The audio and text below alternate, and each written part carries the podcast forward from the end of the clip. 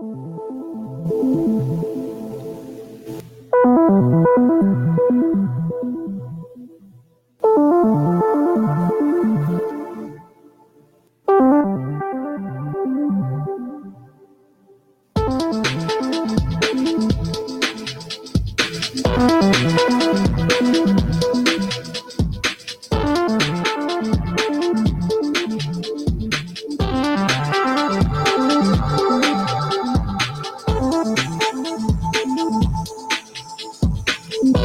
ます。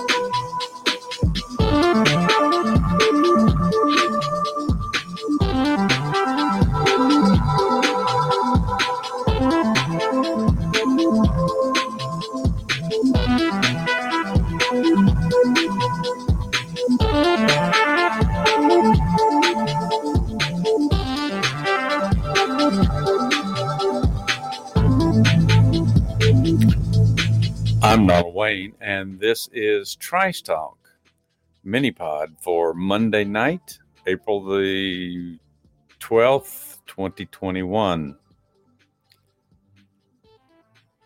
Thanks for joining me again for another episode of Trice Talk mini pod. Tonight, I want to share uh, an article I found on CNET by Marguerite Reardon, which uh, was posted uh, yesterday, April 11th. And the article is primarily about Clarence Thomas and his position on several issues that are major topics in the news today. Let me switch over from this little uh, musical device here over to my background music. And um, all right. The article is titled Clarence Thomas and Section 230 why would the justice's musings matter? Supreme Court Justice Clarence Thomas fired a warning shot Monday at social media giants Facebook and Twitter that could signal the possibility of stricter regulation and a potential radical shift in thinking around the First Amendment. And of course, the hotly debated topic of Section 230. Thomas and the other eight justices handed down a ruling in a case involving former President Trump blocking users from his Twitter account. The court vacated a lower court's ruling that said Trump's actions were unconstitutional.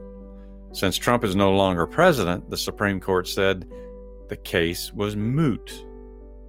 Still, Thomas took the opportunity to write a short concurring opinion, which he explained why the government should regulate social media companies like so called common carriers, a designation often bestowed on utilities like telephone networks. This line of thinking would restrict social media companies from taking down content from their sites, ensuring that everyone could have equal access to the platforms. If the analogy between common carriers and the digital platforms is correct, then an answer may arise for dissatisfied platform users who would appreciate not being blocked. Laws that restrict the platform's right to exclude, Thomas said in his opinion. The short opinion could have big implications for the brewing scrutiny of a decades old law that shields companies such as Facebook and Twitter from lawsuits over content users post on their platforms.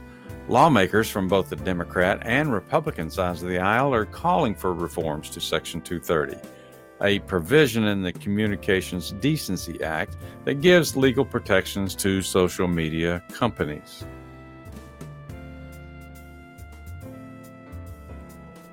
Of course, calls for reforms have taken on new urgency as social media sites battle a flood of troubling content, including disinformation about the coronavirus vaccines, the outcome of the 2020 presidential elections, and the deadly attack on the U.S. Capitol in January, uh, this past January. But exactly how to institute reforms is something politicians on opposite sides of the political spectrum don't agree on. Democrats argue that Section 230 prevents social media companies from doing more to moderate their platforms, such as taking down or limiting hate speech and disinformation. I'm sorry, I, I'm going to stop here for a second. I find it hard to believe that they're saying that they actually are having a hard time limiting hate speech and, and taking down dis what they what they quote say is disinformation. Seemed like they were doing that rather well. They've been doing that for over a year. But of course, that's just my impression. And also, I'm going to say here, in my opinion, here is one of the several problems that I have with this code. What is what is disinformation? The official defini- definition is false or inaccurate information, especially that which is deliberately intended to deceive. Who is responsible for determining what is ina- inaccurate information? Wouldn't you expect there would be someone uh, who does research to check out all the aspects of the information for truth and accuracy? Uh, of course, you know, we hear about this all the time.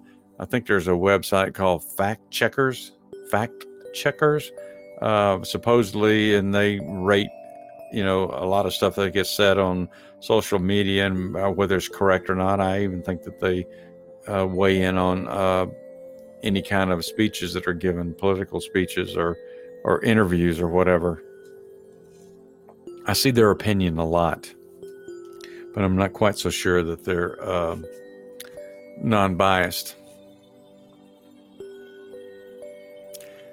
Who is responsible for determining what is inaccurate information?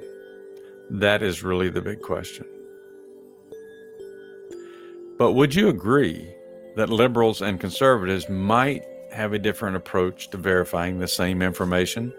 How do we know that fact checkers are not letting personal bias help them in determining what is true and or accurate? I think that's a very good question. The same could be said for hate speech. Other than blatant hate speech that includes the word hate, there is too much disagreement today between people with varying opinions as to what is hate speech. For some liberals, not liking a black politician or a public personality is based on hate. Remember Barack Obama? The only reason anyone didn't like Barack Obama, according to liberals, was because he was black and you hated black people and you couldn't, white people couldn't stand the thought of having a black president. You were racist. You hated black people. So, even though these sound like reasonable words to use for this code, you probably need qualifiers for any word included in the code to keep either side from tweaking the language to fit their own agenda. In other words, I think you need more specific language that will not rely on the reader's interpretation of the code.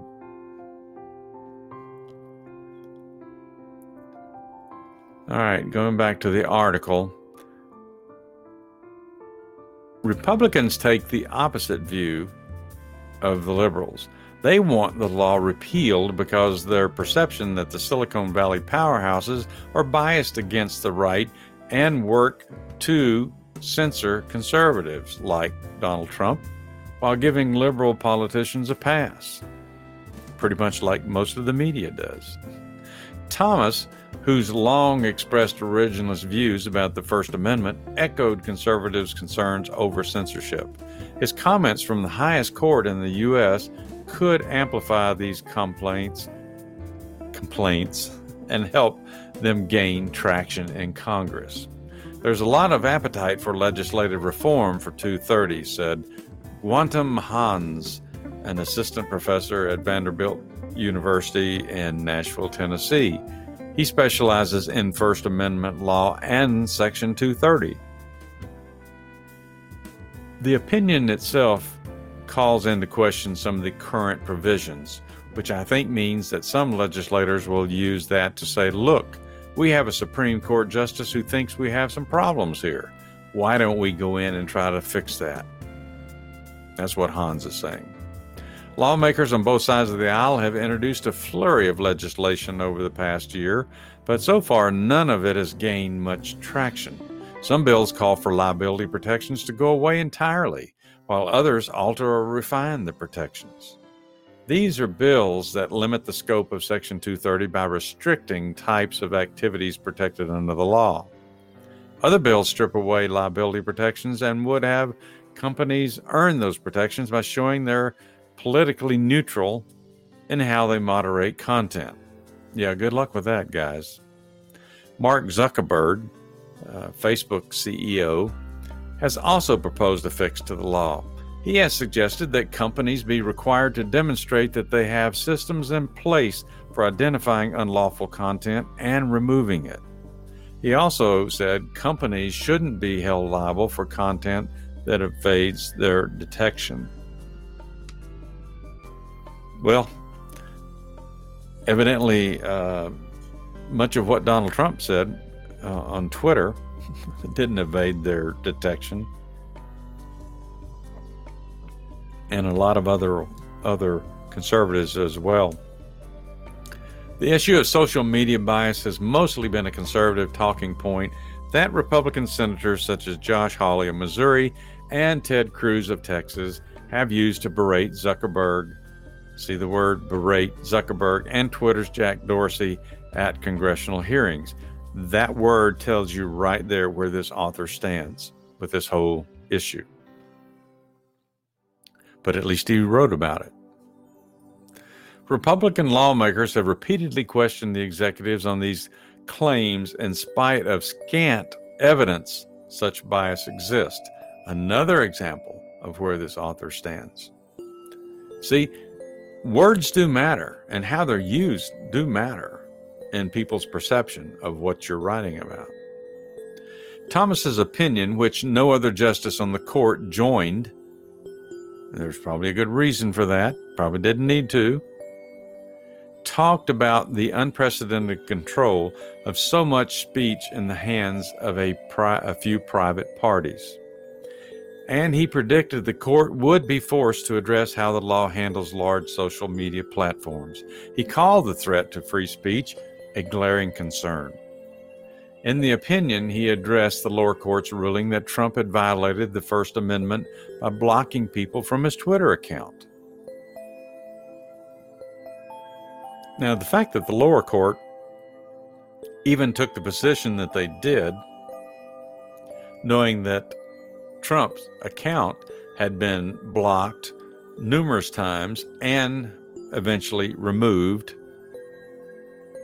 which is why this this whole thing about Trump and and, and the suit against Trump was was moot because you know he was no longer president and wasn't an issue, and he doesn't have an account anymore. Instead of Trump violating free speech, Thomas argued that the social media platforms had threatened the First Amendment. He claims the sheer size of the platforms and the power they wield, wield to completely shut down Trump's account is evidence of their far reaching power. He also took aim at Google, which he said can suppress content by de indexing or downlisting a search result or by steering users away from certain content by manually altering autocomplete results. He said Amazon can impose cataclysmic consequences on authors by, among other things, blocking a listing which I, I think Josh Hawley, that I mentioned a minute ago, a little further up of Missouri, when he wrote that book, uh, Amazon uh, refused to offer it on their site. People could not buy Josh Hawley's book on Amazon. Thomas's warnings build on arguments he made in a ruling last October that urged the court to narrow its interpretation of Section 230 he suggested the law has been applied too broadly. It may be difficult for lawmakers to translate Thomas's opinion directly into legislation, Hans said, but he ha- but he added that it is likely Thomas's argument could be used to boost proposals to call for a sort of fairness doctrine for extremely large technology companies. Hans questions Thomas's change of position from just a few years ago. Hans suggests that Thomas may be influenced more by politics than actual concern about the law. Maybe I'm just one of those cynical people who thinks that this is just all about politics. But I think if the facts on the ground about social media companies were different, I don't think he would have written this opinion. No joke. I, will I'll have to agree with Hans here. it, if if the uh, facts on the ground were different, well, yeah, maybe Justice Thomas's opinion would be different. But as they stand right now, there's no one could argue against the fact that there's bias against conservative opinions in this country on not only in the majority of mainstream media but also on social sites. But you know to his point almost everything today is more about polit- politics than it is the law.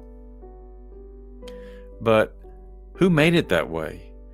What side of the political spectrum constantly criticizes conservatives for just about anything they believe in or do, yet offer get out of jail free cards to liberals for doing the same or similar things?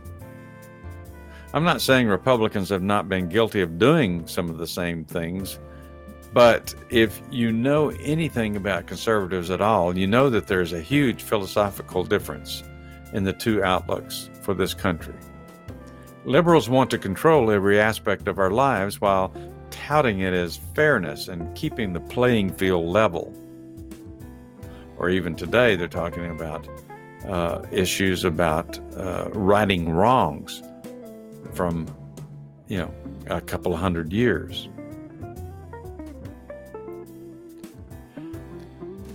Conservatives want limited government intrusion into people's lives, period for years, one of the biggest sources of resentment, other than their differing views on taxation, uh, was issues like abortion.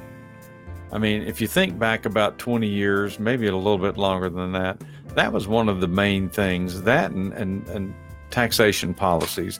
Those were the two biggest differences that you would hear publicly anyway uh, between um, uh, the friction between liberals and conservatives because uh, Republicans or conservatives were viewed as being, uh, because of their religious views, you know, they were totally against abortion and they were trying to tell women how what to do with their own bodies.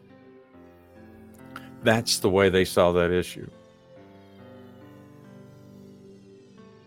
But it really boils down to, you know, conservatives just believe in less government let people live their lives. Yes, there's been some some tweaking of that in, in some Republican circles, but by and large, that's really the main view is we want people to be able to live their lives, have the freedom to go for their dreams, but work for their dreams. Get rewarded for their efforts, not just because they're existing. But now there seems to be very little that the two sides can agree on at all, or at least as far as uh, taxation and social values are concerned. I mean, look at what Biden is trying to do. Uh, Biden and, and his friends in Congress are trying to do to this country spend as much money as they can in a short a period of time as they can do it. And as the left seems to want to race towards socialism, the chance that any reasonable common ground can be found is very slim. It's it's funny that you know liberals will argue that these social media sites uh, should have the freedom to censor, and they're only taking down things that are untrue that are lies, basically lies, or things that conservatives and Republicans, if you will, are trying to mislead people.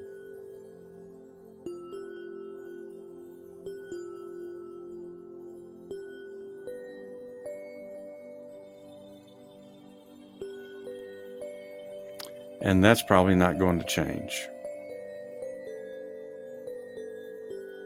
Well, that's going to do it for this episode of Mini Pod. And Thanks for sharing your time with me. And uh, be sure and listen tonight. This is Tuesday. This will be Tuesday night, and uh, we'll have Trice Talk live. Myself, Dennis Lee, Eric Kirk will be joining us, and uh, we've got several hot topics to go into tonight. And so I hope you all will join us. Hope everybody has a great Tuesday. Stay safe, everybody.